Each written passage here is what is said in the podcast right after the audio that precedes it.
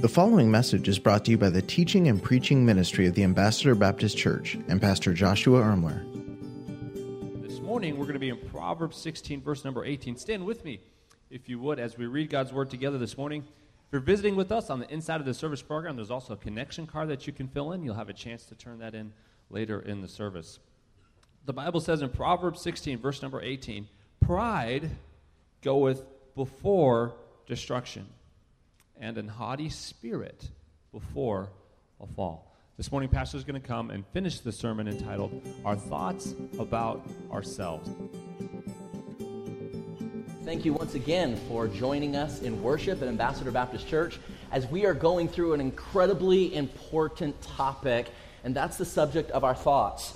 Uh, too many Christians attempt to change their behaviors without ever changing their thoughts and beliefs in regards to those behaviors. And, and as we understand, as we've seen from the Word of God, this will never work. It's an exercise in futility. It's Romans chapter number 12 that tells us that we're transformed in our behaviors through the renewing of our minds. In fact, changing our thoughts really is the key uh, to changing our behaviors. And yet, what's so sad is I have the opportunity to do counseling, and as I work with different individuals through situations, most Christians don't think about what they think about. It's just kind of something that happens passively. And so we're trying to take some time to really be proactive about the thoughts that we allow into our minds and the beliefs that are saturating our thinking. Uh, today we're going to do part two of the message that we started last week Thoughts About Ourselves. And uh, as you have probably already figured out by the theme, the text that we just read a moment ago, the most toxic element that can infect our thinking uh, is what the Bible refers to as pride. And uh, this morning we're going to look at the subject of pride, hopefully with some very fresh eyes, all right? Because I, I know when I say that word, most of us think, uh, yeah, I've got this arrogant coworker who kind of struggles with pride, and I remember this girl in high school, and she, she really struggled with pride, but, you know, uh, superior, a superiority complex is not really something that I have to wrestle through. And so we're going to kind of look at the subject of pride with some very fresh eyes. And, and my thought is by the time we walk out, I think most of us will have to say, wow, I never realized how deeply pride influenced and affected my life. All right? And so that's kind of the goal of the heart this week. Going back to what we said last week, we were talking about identification and how there are facts in our lives.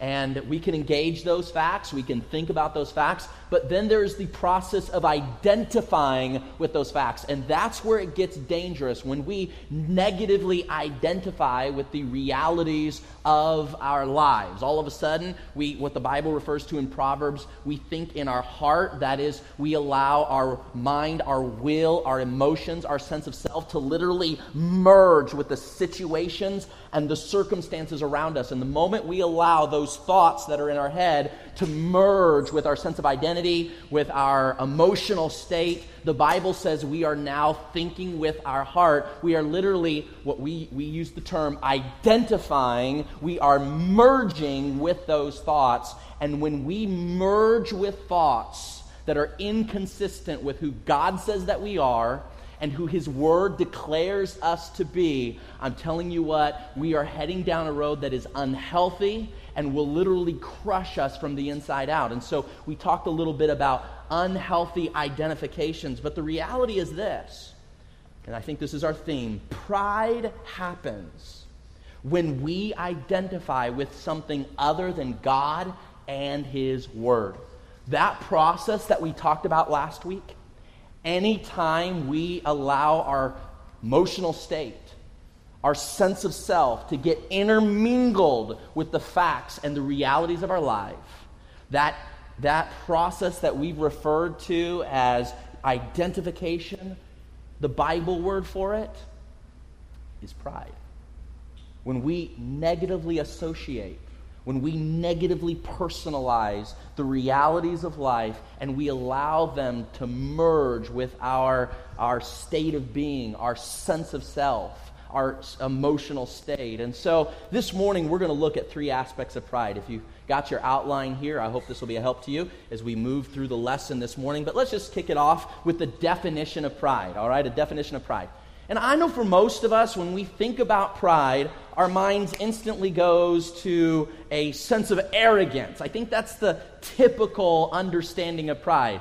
A proudful person is something, someone who uh, is arrogant in the way they project themselves. They're people who use arrogant language. They, they, they feel like they're better than everybody else and they're superior to everybody else. And, and that tends to be the general idea of what we think of when we think of pride. And I will say this that is one expression of pride. But it is not the sum total, the sum essence of what pride is holistically. And so, what we're going to do is we're going to broaden our understanding of what pride is in the truest sense. Because as long as we have an understanding of pride, that pride is just acting like you're all that and better than everybody else and superior, and, and you use words and language and actions and you walk around, you know, like, as, as long as we relegate the definition of pride to that category, many of us will be able to convince ourselves that we don't struggle with pride. Because a lot of us aren't like that. And yet, the same people who do not demonstrate that behavior are still really wrecked by pride because they do not have a full understanding, a theological perspective of what pride is in its fullest essence. And so, what we're going to do today is I want to give you a very biblical, theological perspective of pride in its holistic sense. And so, let's just start with kind of a, a dictionary definition, and then we'll kind of move from there uh, pride is an inordinate or improper opinion of one's importance. All right, we'll start there.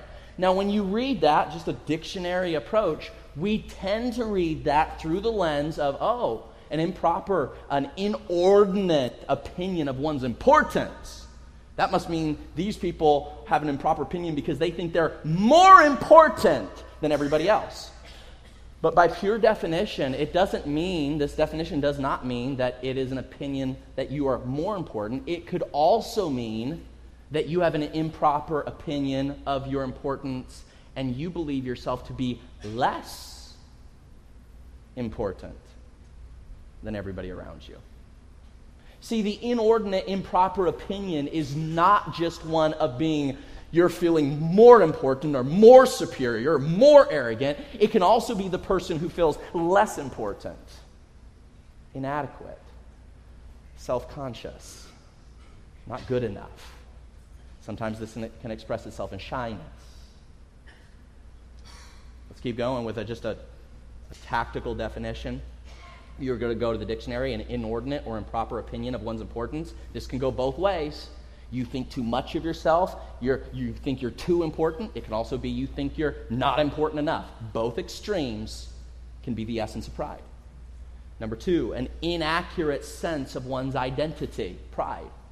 When you have an inaccurate sense, an inaccurate view of who you are, when your identity, your self esteem, your sense of self is inaccurate, whatever the inaccuracy is, is pride. It is the expression of pride. You see, if your identity stems from anything other than God, His Word, and what His Word declares you to be, anytime you find your sense of self, your sense of identity outside of God and His Word and His declaration, that expression, at its essence, is pride. Like we talked about last week, when we find our sense of self, our sense of identity from anything other than God and His Word, and we start identifying with all these things around us, and we allow these thoughts to merge with our sense of self and our sense of identity and, and, and our emotional state, when that, when that process begins to take place, when that merging takes place, when, when we allow, excuse me, when we allow those things to come together, the Bible starts to reveal that this is pride, which leads us to the third theological definition it is a sense of self derived from anything but God. And this is where it starts getting biblical and theological. You see, the Bible says pride goeth before destruction. In any of its, in any of its expressions. It could be that you're walking around thinking you're better than everybody else. You're superior to everybody else. Your identity is anchored to a source that says, I'm better than that person. I'm better than those people at work. And your identity is anchored to something that says you're superior.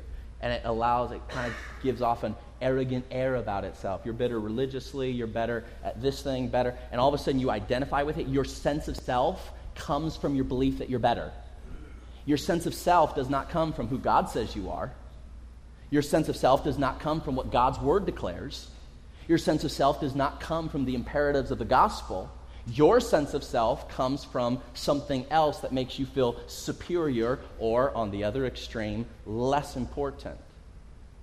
Makes you feel like you're less than everybody else. You're not anchoring your sense of identity, your sense of self, your self esteem there to what God says and what God's word declares. You're anchoring it to something that makes you feel inadequate insecure, self conscious. Both are pride, and the Bible says pride goeth before destruction. Commonly, most of us understand that this realm over here is proud, pride. We understand that when we think we're all that in a bag of chips, as sometimes some people will say, we understand that that's pride. But a lot of us forget that this realm over here, of feeling inadequate, and self conscious and always bringing a sense of self into every situation, always bringing a sense of self and what does this mean for me and what does this mean that what are they thinking about me and what are they probably saying about me and, and how are they how are they interpreting my actions and what do they think of me? That self consciousness is just as much pride as the arrogant celebrity running around thinking he's superior to everybody else. Both extremes are absolutely proud. They're pride. They're proud. It's a proudful expression. And we need to understand this because what we're going to talk about today is it's vitally important that we understand all of this is pride. And it's not like this is kind of like better pride. And this is like over here, the arrogant pride is really bad, but this uh, self conscious pride, it's better. They're both going to lead to destruction. They're both going to hurt you. They're both going to destroy you. So we see the definition of pride. 1 John chapter number 2 verse 16 says this. For all that is in the world, the lust of the flesh, the lust of the eyes, notice this, the pride of life, notice this, is not of the Father. The pride of life is not of the Father. When we allow this pride to seep into our lives, this is not of God. When we allow our identity, our sense of self to come from anything but the Father, it's pride.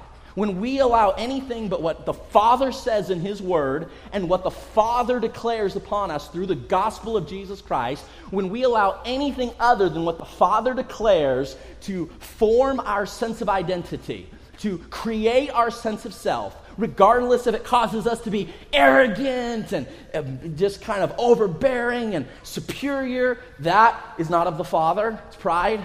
And whether we're self conscious and insecure and always injecting our sense of self into circumstances and what people think of us and what they're probably saying about us and what, what they're doing and all these, we're injecting a sense of self into circumstances and situations. That is also just as, just, just as much pride is the arrogant superiority complex. Both pride. They're not of the pro- Father, they lead to pride of life. So here's the statement both a superiority complex, and most of us know what a superiority complex is. You don't have to raise your hand, but how many, how many of you know some people at work? You know some people in your family, and you're like, I'm not trying to judge, but I, if I had to guess, they probably have a superiority complex, at least in certain areas, you know. And, and if we're not careful, all of us have areas, maybe our whole life isn't manifested with a superiority complex. But we have certain areas where we feel we're superior to somebody else because of this thing or that thing. So, both superiority, superiority complexes as well as inferiority complexes. How many of us have met somebody with an inferiority complex? They're never good enough. They never can do what they're supposed to do. They're always insecure and self conscious and wondering what people are thinking about them and saying about them. And, and any time a situation or circumstance takes place, they, they have to interpret it and mingle it with what does that mean about them and what does that mean about their future and what does that mean about their fears and their, their, their wants. It's, it, everything becomes about them. Every situation, every circumstance, every conversation, everything they see on TV, somehow they inject a sense of self into it. And so they can watch the news, and all of a sudden, as they're watching the news, it's not just a fact anymore. All of a sudden, it causes, what's that mean about my future? And then what does that mean for my kids' future? And they just, they all of a sudden identify with it. They insert a sense of self their future, they merge with it, and their, their state of being and their emotional state merges with these facts, and now they are identifying. They're thinking in their heart something that is not consistent with what God says and with his, what His Word declares, and that is pride. Two extremes, but both pride just the same. Whether it manifests itself in the extreme of a superiority complex or whether it manifests itself in the other extreme of an, you know, uh, uh, an inferiority complex, both are the definition of pride. It's simply injecting a sense of self into things that you are not to do that with. Getting a sense of who you are and what your life is interpreting who you are, how you view yourself, how you see yourself, how you feel about yourself is all derived from something other than God and His declared word. When anything else but God and His declared word give you your sense of self and how you view yourself and how you feel about yourself, when anything other than God and His word stirs those things up, it's pride. Whether it makes you feel inferior, self conscious, or arrogant and superior, both extremes, are the essence of theological pride. You are simply injecting a sense of self into all these things of life. So, the definition of pride. Now, let's talk for a moment the sources of pride. Where, do, where does, what are the things in our life that tend to stir up this pride? If it is so toxic, if God says that it, it's pride that will cause destruction in our lives and, and hurt, our, hurt our lives and our marriages and our relationships and our, and our careers. If, if it is pride that'll sabotage all these things, what often begin to be the sources of that pride? Now, let me caveat this for a second. If you maintain a definition of pride that says pride is just a superiority arrogance, then this list that I'm about to talk about is not going to make any sense. You're going to be like, that doesn't cause me to be superior and arrogant. But we're going to talk about a list, and if you have an accurate definition of what pride is, injecting self into situations and circumstances of life, intermingling your sense of self and self identity into the facts, the realities of that which happens around you, when you begin to understand that both of these extremes are pride, then what we talk about here in just a moment is going to be one that causes you to say, ah, okay, I see. This is, these are sources that commonly produce pride. Now, because of a lack of time, I cannot give an exhaustive list. I can't share every source of pride. So, what I've sought to do is identify some that are common to the human condition, that are things that commonly cause us to become self conscious to interject our sense of self and, and cause us to stir up a sense of who we are and how we view ourselves and how we feel about ourselves and things that commonly influence that reality of intermingling, of just associating and personalizing these things, all right? So, where does pride come from? And that is to say, where do we tend to derive our improper sense of self from? God, want, God declares that we should have a view of who we are. But that view of who we are, that perspective of who we are, needs to come from God, His words, and the reality of the gospel of Jesus Christ. That is the only pure, accurate source of identity anything else in this world that influences you to see yourself in a certain way or view yourself in a certain way or feel a certain way about yourself that does not come from God, His Word, and the realities of the gospel is pride. So, where, what sources outside of God, His Word, and the realities of the gospel, what other things attempt to stir up this unhealthy negative identification that leads to pride? What other things are common to the human condition that causes this? Where do we tend to get our inaccurate view of who we are? Whether it's arrogant superiority or whether it's just this in, inadequate, self conscious, you know, shyness. I'm not saying all shyness is a result of pride, but I'm saying it is a result of pride. Where do we tend to secure negative feelings about ourselves from? Let's, let's look at some of the sources of unhealthy identification, some of the sources of pride here for a moment. A lot of these, if you ever have the opportunity of studying the book of Ecclesiastes, you'll find that King Solomon addresses many of the things that we're about to talk about in a moment. And in the end, he goes through thing after thing after thing. And, and, basically, his comment at the end of all of this is vanity of vanities, all is vanity. All these things I was looking to find a sense of worth from. All of these things I was, I was looking to to find a sense of value, a sense of identity. He basically said they're all vain, they're all vanities, they're all empty. They can't support a proper view of yourself.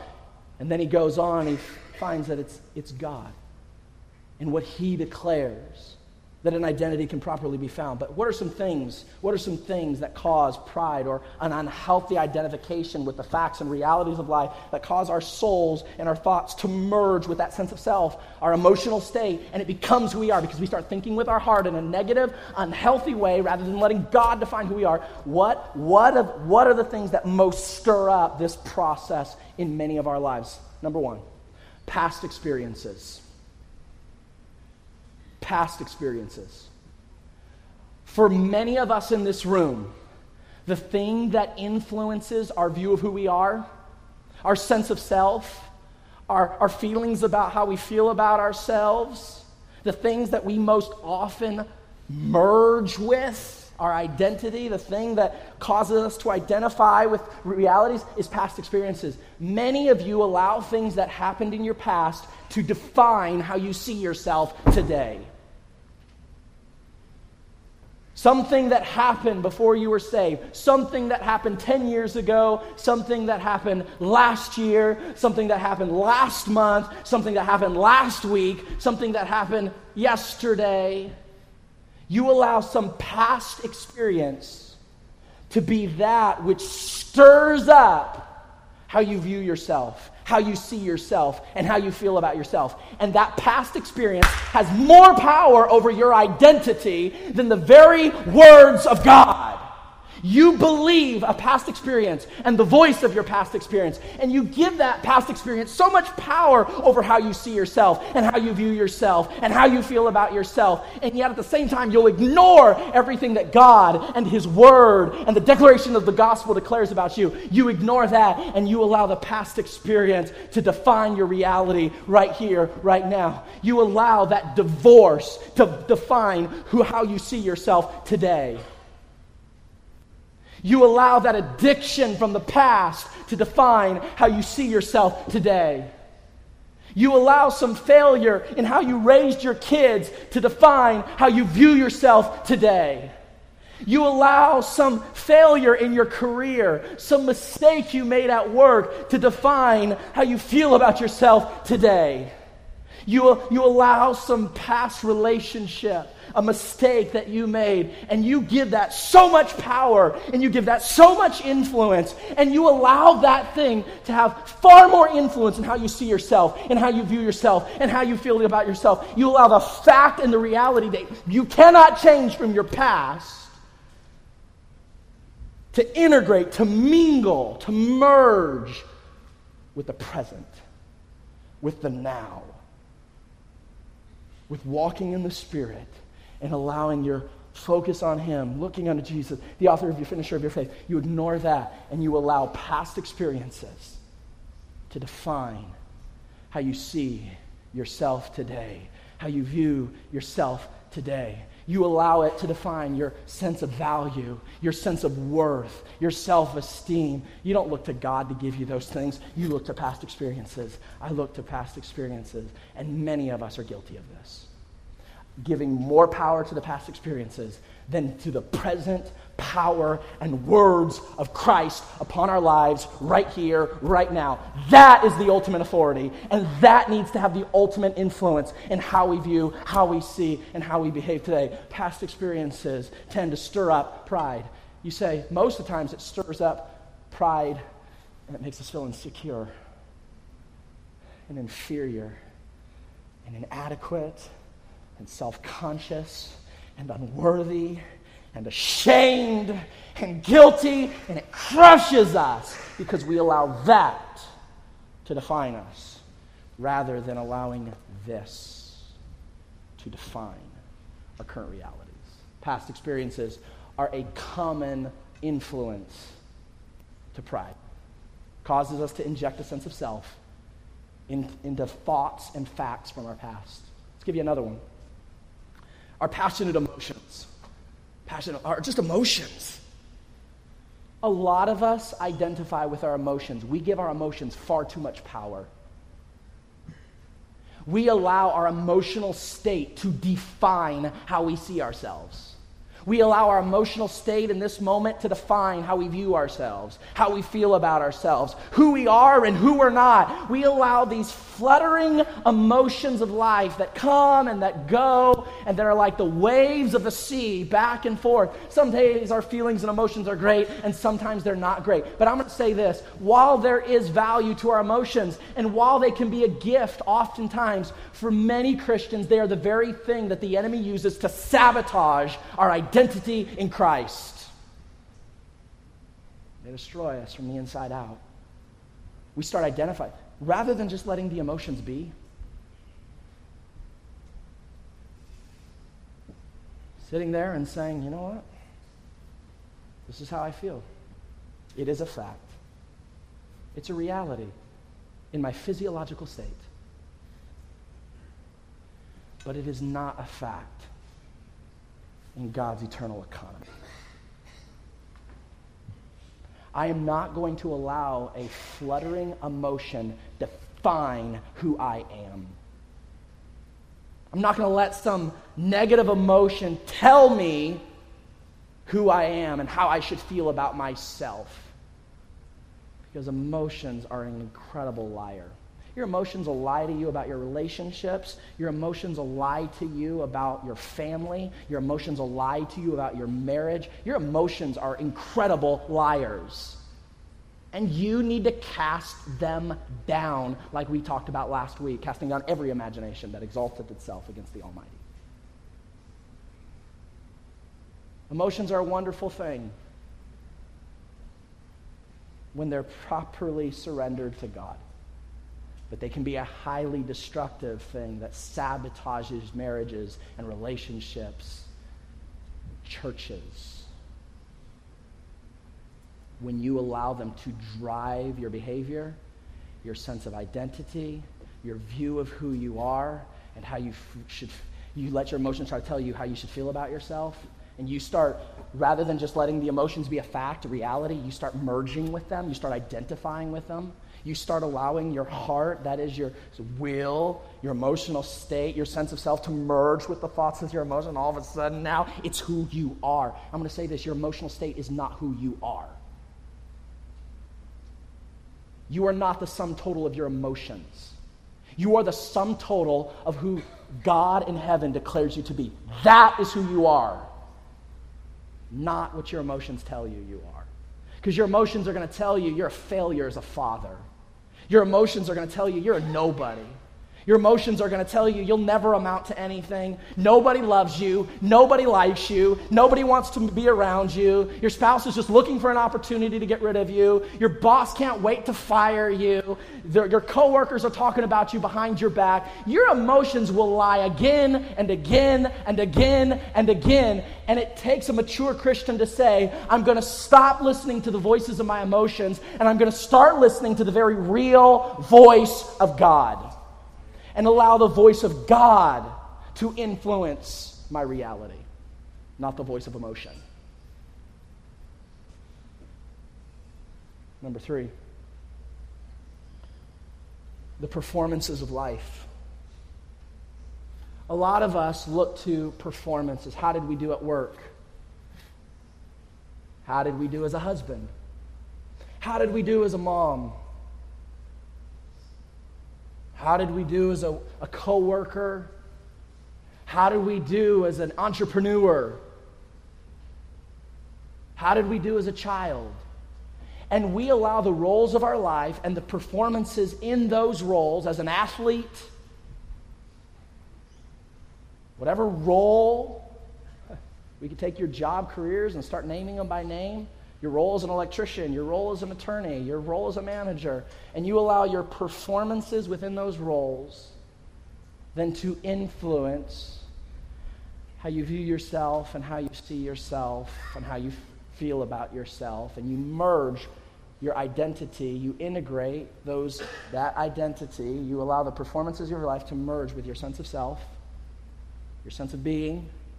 And then when that process happens pride. You just injected yourself into a performance. Can I say this? You are not the sum total of your performances. You are more. You are a child of God. And when God the Father looks at you, when you are in Christ, and his blood has been shed upon your account, and you put your faith and trust in Him and Him alone to be your Savior, the Bible says you are cleansed, you are made righteous, you are made holy, you are made perfect according to Hebrews. And how God sees you is now how you need to see yourself. You say, well, don't I need to behave a certain way before I'm allowed to see myself that way? Can I just say this? It doesn't work that way, my friend. Uh, Neil Anderson said it this way No individual can behave in a way that is inconsistent with their identity. That is to say, the routines of your behavior will flow out of who you believe yourself to be. That being said, you have to believe yourself to be who God says you are before you will act like God wants you to act. Too many Christians are trying to perform a certain way and act a certain way and behave a certain way so then they feel worthy enough to see themselves as God sees them. That's not the way it works. You have to see yourself as God sees you. You have to view yourself as God views you. You have to feel about yourself as God feels about you before you ever have a hope to act your way in to those Christ honoring behaviors. It starts with what happens in your head, in your mind, in your soul. It starts with your identity. Too many Christians have it all backwards. Once I do all the right things, and I behave in all the right ways and I act all the right ways, then I'll feel worthy. I'll feel good enough to see myself as God sees me. And you are practicing an exercise in futility that will fail you again and again and again, and will heap on shame, and will heap on guilt, and will heap on feelings of inadequacy and feelings of not being enough. And you will live with that reality for the rest of your life because it is identity that influences action and performance, not performance that influences your ultimate sense of identity. You say, well, if you tell people that they're holy and they're righteous, and you tell them that in the eyes of God they're perfect, they'll just start running amok. No, it is their only hope of conforming into the image of Christ is to first see themselves as God sees them to encourage them to view themselves as God views them in Christ and feel about themselves as God feels about them in Christ. Now, if you're not in Christ, you've not placed your faith and trust in Him and Him alone, this isn't your story. But for those of you who are in Christ, who've placed your faith and trust in Him and Him alone, this is how God sees you. This is who God declares you to be.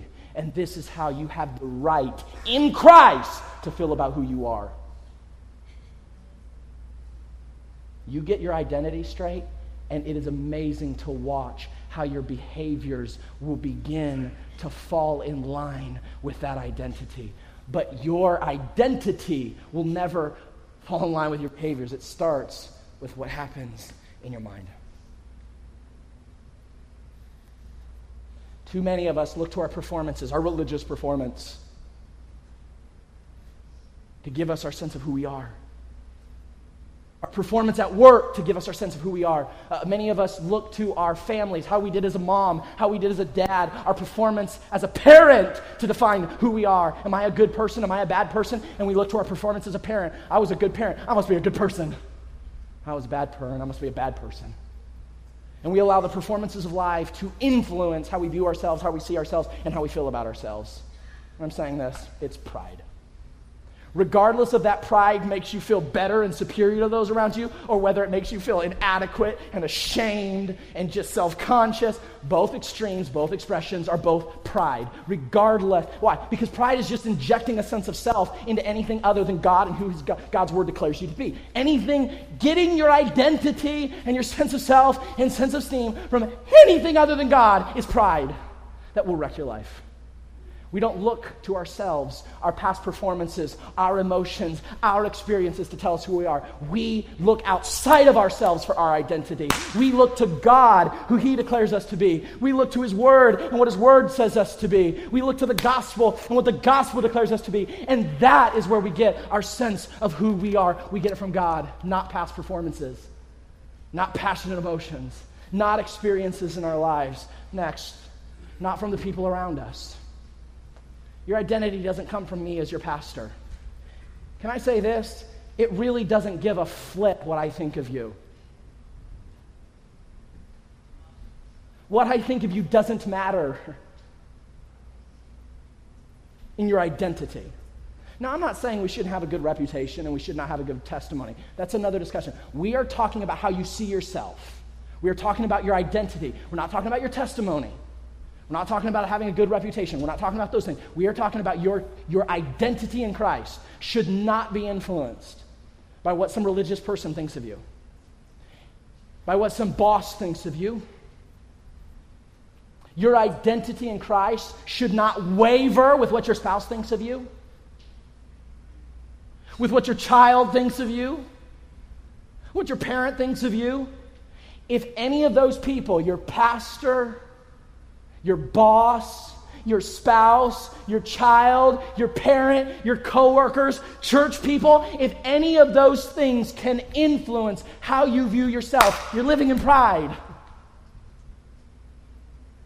Yes, we need to have a good reputation. The Bible talks a lot of having a good testimony, but having a good testimony has nothing to do with how you view yourself. Testimony is how other people view you. And guess what? Your identity doesn't have to be anchored to your testimony. They're two very separate things. We'll have messages and we'll talk about having a right reputation and a right testimony that honors and glorifies Christ. It's a very real thing. It's a thing that God's grace wants to do in and through our lives. But the moment you anchor your testimony to your sense of identity, you're sabotaging yourself. They're two distinct things, and we need to separate them as such. The people around us cannot be the source of our identity.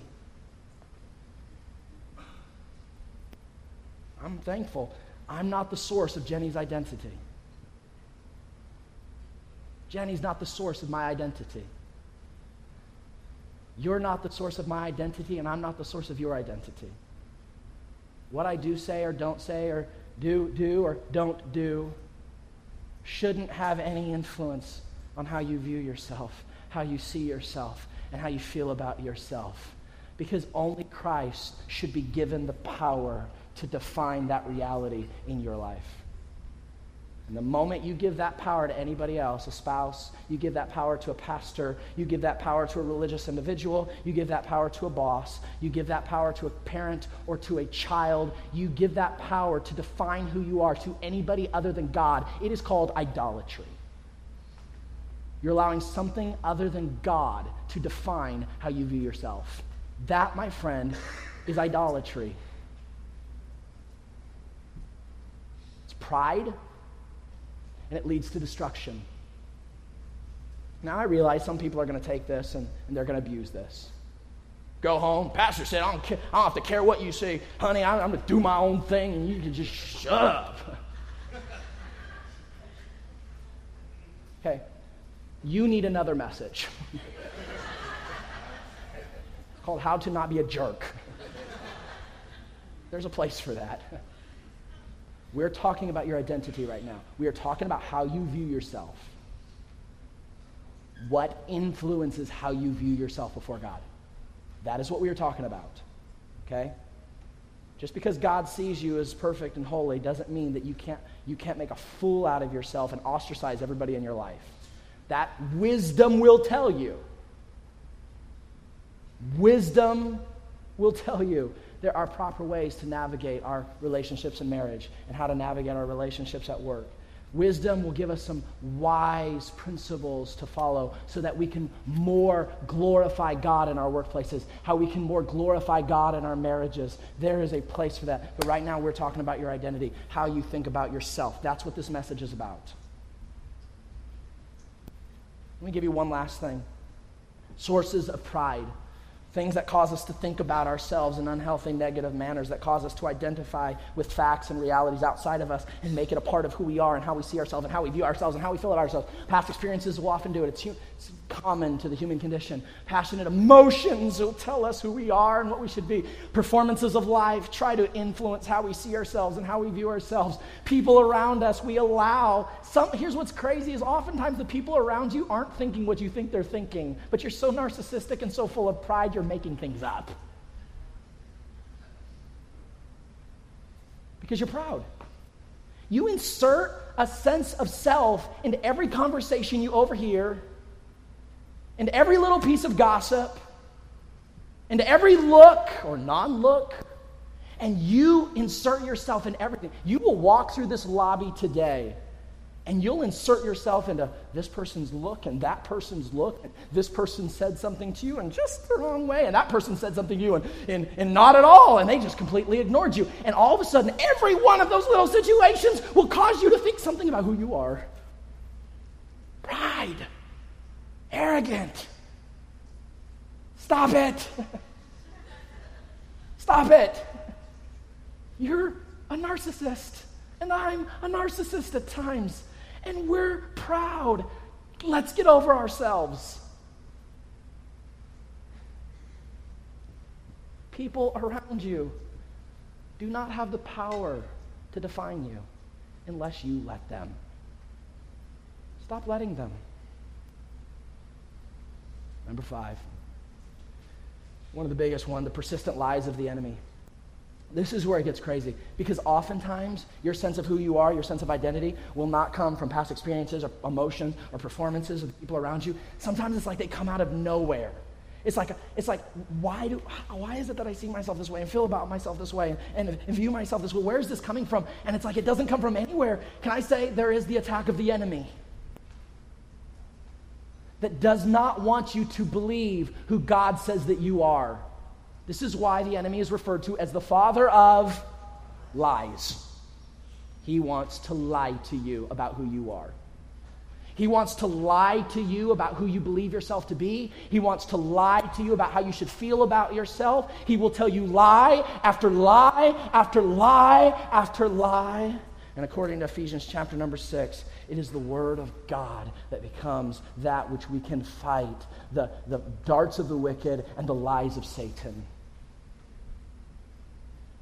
Sometimes it's just that persistent lies of the enemy will tell you this is who you are. This is how you should view yourself. This is how you should feel about yourself. This is what that person's saying about you, and this is what they really mean, and this is what they think of you, and, and this is what they believe you to be. And, and, and, and you should feel insecure, and you should feel self conscious, and, and you should feel ashamed. And you, you, that's who you are, and the enemy will lie, lie, lie, lie, lie. This is who you are, who you are as a wife man, you're trying, you're, here you are, eh, and you're trying to, you know, do this thing or, or do that thing, and, and you're as a mother, and you're trying to take care of your kids, you're trying to homeschool your kids, you're trying to serve your husband, you're trying to serve your spouse, you're trying to serve your wife, you're trying to serve your organization, and you, you're trying to do all these things, and the persistent lies of the enemy will say, You're a failure. You're nothing. You're worthless. You're no good. Quit. And you need to do what we talked about last week.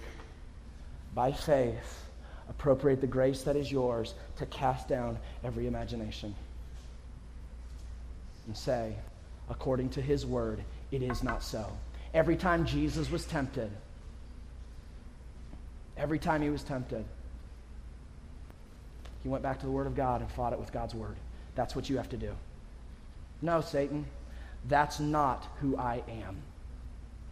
God's Word says that I am complete in Him.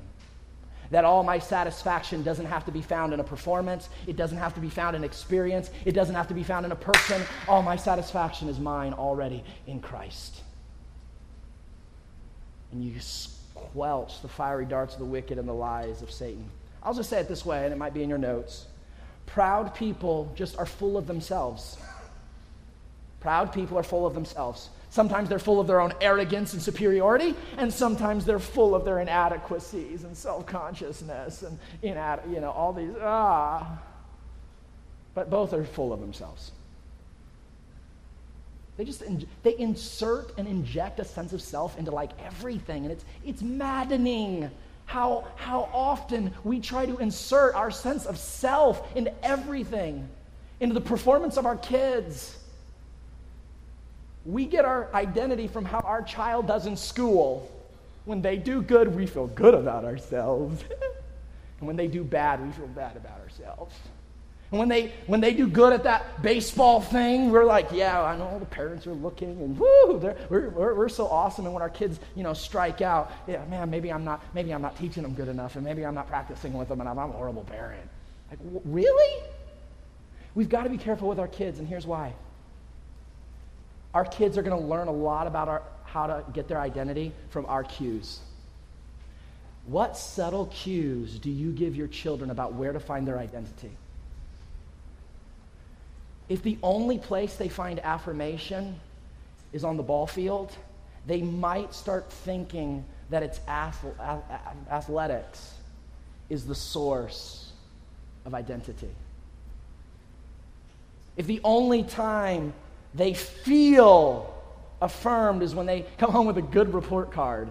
They might start to believe the lie that their identity stems mainly from their performance. And you will now be training your child to derive their identity not from what God and His Word has to say, but subtly and even unconsciously, you'll start to create an environment where your kids are cultivated to think that it is an experience or in a performance or a person called their parents. Whatever dad thinks of them, whatever mom thinks of them, that's what matters. And they learn to derive their identity from an individual. I'm just telling you what, this is dangerous territory for those of us who are parents and grandparents. We need, to, we need to help our children get more of their identity from God and His Word. How are you doing at emphasizing this with your kids? Do you sense that your kids get more affirmation on a ball field with a report card with what you say? Or do, are you feeding them their identity from the Word of God? This is important. It's one of the reasons me and you, we, we struggle the way we struggle, possibly is because we, from a very young age, were taught to find our identity in a thousand things smaller than Jesus. Parents, it's your responsibility to steward the children that God brought into your life. Grandparents, if you have the opportunity to influence your kids, it's your responsibility. Help your kids find their identity in Jesus. You say, well, I'm not trying to get them to find their identity in sports, and I'm not trying to get them to find their identity, and know, none of us are trying to do this. It just happens by accident in the world in which we live, unless we're not crowding out all those other voices with the Word of God. Honey, this, I, I know you got a B on your report card, but I want to just remind you in Christ, this is who you are. I, I know you struck out, and I know you lost the game today. And I know it feels good to win, and we should celebrate when we win. But I want to remind you today you are no less because you struck out three times today than you would have been if you would have hit the home run game. Let me tell you what Jesus says about you. Help your children feel what it feels like and experience what, it what, it should what they should experience when they find their identity in Christ. Did the only time you're your daughter feels good is when she looks a certain way and she dresses a certain way. When your son acts a certain way or doesn't act a certain way. They, they, if you're not careful, you will unintentionally create an identity in your kids that's in a thousand other things, not bad things, just a thousand other things other than Jesus. And our responsibility as parents is to be that voice in their life that is constantly reinforcing the voice of God and his identity upon them. If you don't do it, I promise you nobody else is going to. Who else is reinforcing the right identity from the proper channels? If not you, who? Proud people are just full of themselves. Superior complex, superiority complex, inferiority complex, it doesn't matter which one. The, the enemy doesn't care which side of the spectrum you fall on, as long as you're full of yourself. That's all that he cares about. Jeremiah chapter 9, verse 23 says this Thus saith the Lord. Let not the wise man glory in his wisdom. Some of you are wise. Some of you are smart. Some of you are highly intelligent. And God says, Let not the wise man glory in his wisdom. Don't let him find his identity in his wisdom and his knowledge and what he understands. I might, I might know something about identity up here. The moment I allow what I know about this subject to define how I see myself, I'm living in pride. Let not the wise man glory in his wisdom, neither let the mighty man glory in his might. You're strong, you're an athlete, you're, you're big, and you got muscles, and you, you make things happen in your world. Can I say this? God says, don't glory. Don't find your identification. Don't get arrogant. Don't get proud of the fact you have, you have might. You can get things done at work. You're a mover and a shaker. You know how to make money. You're mighty. Don't glory in that. Don't find your identity in that. Let not the rich man glory in his riches. You have money, you've got big houses and nice cars. That's awesome. There's nothing wrong with that fact. There's nothing wrong with that reality until you identify with it until your identity is anchored to how much money you make. And all of a sudden, you feel like more of a man when you're making more money, and you feel like less of a man when you're making less money. And all of a sudden, when money goes away, you feel inferior to some person who has more money, and you feel superior around people with less money, and you feel inferior around people with more money. And all of a sudden, before you know it, your money is the driving force of how you view yourself and how you see yourself. And men, let me say this be careful because a lot of us, in our quest to climb the corporate ladder, we think we're just trying trying to provide for our families. We tell ourselves that we just want to make a good life, a better life for our children, when in reality, what is actually driving us is an insecurity in our soul that feels like we're not enough until we have more money and more toys and bigger houses and nicer cars. And we are literally being driven by an inadequate self consciousness that our soul is we need this or else I won't feel worthy valuable and important. Let not the rich man glory in his riches. But let him that glory, you're going to glory in something, you're going to celebrate something, you're going to get excited about something, you're going to enjoy something. He says this glory in this, that you understand and know me. You want to glory in something? Glory in the fact that you know God that God knows you and that what God says about you is bigger than what your money says about you, or what your might says about you, or what your wisdom says about you, what your experiences say about you, or your emotions say about you, or your performances say about you. Let those voices fade into the void, and let the voice of Almighty God be that which defines who you believe yourself to be. This is where liberty is found. This is where you get to a place where you can breathe. For the first time, you feel alive and liberated. No longer do you need this or need that to have an identity. All you need is Jesus. Real quickly, lastly, just the prescription of pride. I'm going to just real move through this. What, what is the prescription? It's humility. that was a big surprise for a lot of us. James 4:10 says this, "Humble yourself in the sight of the Lord, and he shall lift you up." You say, "What is humility?" Humility is simply when you get your sense of identity and your sense of self from God and his word. That's that's what humility is. Humility is not, "Oh, I'm not as good as so and so and I'm not as popular as that person and I'm not as rich." That's not that's not humility. Humility is when you get your identity, you get your sense of self, you get your sense of worth from who God says that you are and who God says everybody else is. That's humility. You simply crowd out pride by finding your identity in Christ. Pride is not something you can fight off as much as it's something you crowd out. You just keep filling your heart and your spirit and your mind and your emotion. You keep filling it with that which God says you are and what His Word says you are and what God says they are and what God says they're, you know, what God's Word says they are. And you just let that keep filling you up, filling you up, filling you up. You allow that humility of God's identity and God's sense of self, uh, God, who God says you are, to fill, fill you up, and all of a sudden the pride just goes away. Both extremes. I think they're going to throw this up on the screen. Humility is not a character trait to develop. Character, uh, humility is not a character trait to develop, it's a natural byproduct of regularly abiding in the presence of God. My friend, pride is the result of identifying with something other than God and His Word. Pride is the result of identifying with something other than God and His Word. So here's the big takeaway, and we're going to be done. Pride, I'm sorry, this. People with humility, people with humility don't think less of themselves. People with humility don't think less of themselves.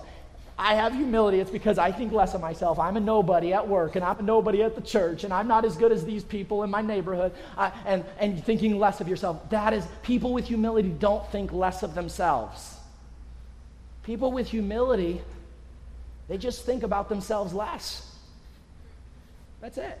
They don't inject a sense of self into every situation, into every conversation, into every look, into every time somebody doesn't talk to them. They don't allow all the petty situations and circumstances of life to draw them in to find their identity in it. Some of you, you find your identity in every look that somebody gives you at church. Literally. How you feel about yourself and how you view yourself is based on how a pastor looks at you and how the deacon looks at you and how the connection group person looks at you and how the people and, and literally your identity is formed on people's looks. Stop it. Stop it. Stop it. It's not a great place to get your identity from. Your identity is formed on, on the whispers that you heard through the grapevine and what that means about what they must think of you or not think about you. Stop it. That's not a good place to get your identity from, your sense of self, how you feel about yourself. Let the, you say, but this person really does, they're out to get me. It's a fact. That's great. Somebody might actually be out to get you. If you don't, if you don't identify with it, if you don't let it influence how you see yourself or view yourself or feel about yourself, you can just deal with the fact. You can hold the fact out here and say, hey, there's this kind of reality out here. You're not personally invested into it. You're not associated with it. It's just, it is what it is. And hey, let's engage it. Let's talk about it. But my sense of self is not anchored to what you say about this thing. But let's talk about it. Let's engage it. I'm not talking about sweeping things under the carpet. But you can tell when somebody has identified with it. They've identified with the content of that argument. They identified with that look or that decision. It's, it's amazing. I've been joking with my wife. God's been teaching a lot of this to us over the last couple of years. And I said, man, our fights aren't as fun as they used to be. we used to have some doozies. I mean, just we'd get into it and, and we'd be, man, just be really passionate about our conversations and, and I'm right. And because here's what we were finding out we weren't actually fighting about the thing we were talking about. We were both fighting over our sense of identity. I needed her to see me and view me and feel about me in a certain way so I could prop out how I saw and view and felt about myself. I wasn't fighting about the thing. It wasn't actually about the toothpaste cover being left out. Can you believe it? It was about something else. See, we're not careful.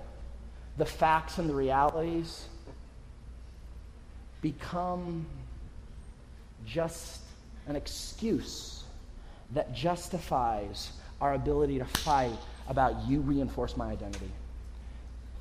Give me my worth. Define who I am in a way that I want to be defined. And so then it's like confusing because what are we fighting about?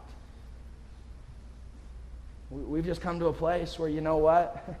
When, when we, do, we realize whenever it starts getting heated, we're not actually fighting about what we think we're fighting about. We're fighting about something much deeper. I want her to affirm and give me my sense of worth. I want her to see me in a certain way so then I can prop up my ability to see myself in a certain way. And it just dissolves so quickly when you realize what's actually happening. And then when you do fight about something, it's just so tame and boring. No real emotion to it. It's all right, well, I guess that's it, you know. that was, that was it. I'm just telling you what. This is big. This is real big. This affects churches, it affects congregation relationships, it affects marriages. You've got to come to a place where you find your identity in Christ. What you think about yourself has massive, massive ramifications to how you will live your life and interact with the people around you. People with humility don't think less of themselves, they just think of themselves less. They don't interject themselves into every situation, into every circumstance, into every look, into every conversation, into every feeling, into every emotion. They have an ability to step back from it and not identify with it, not allow it to suck them into their, how they view themselves. Vortex of negativity. They're free, they're liberated. And you can be liberated as well. Thank you for listening to this message brought to you by the teaching and preaching ministry of the Ambassador Baptist Church. If this message was a blessing to you, please consider leaving us a review or sharing the message on social media. Thanks once again for tuning in.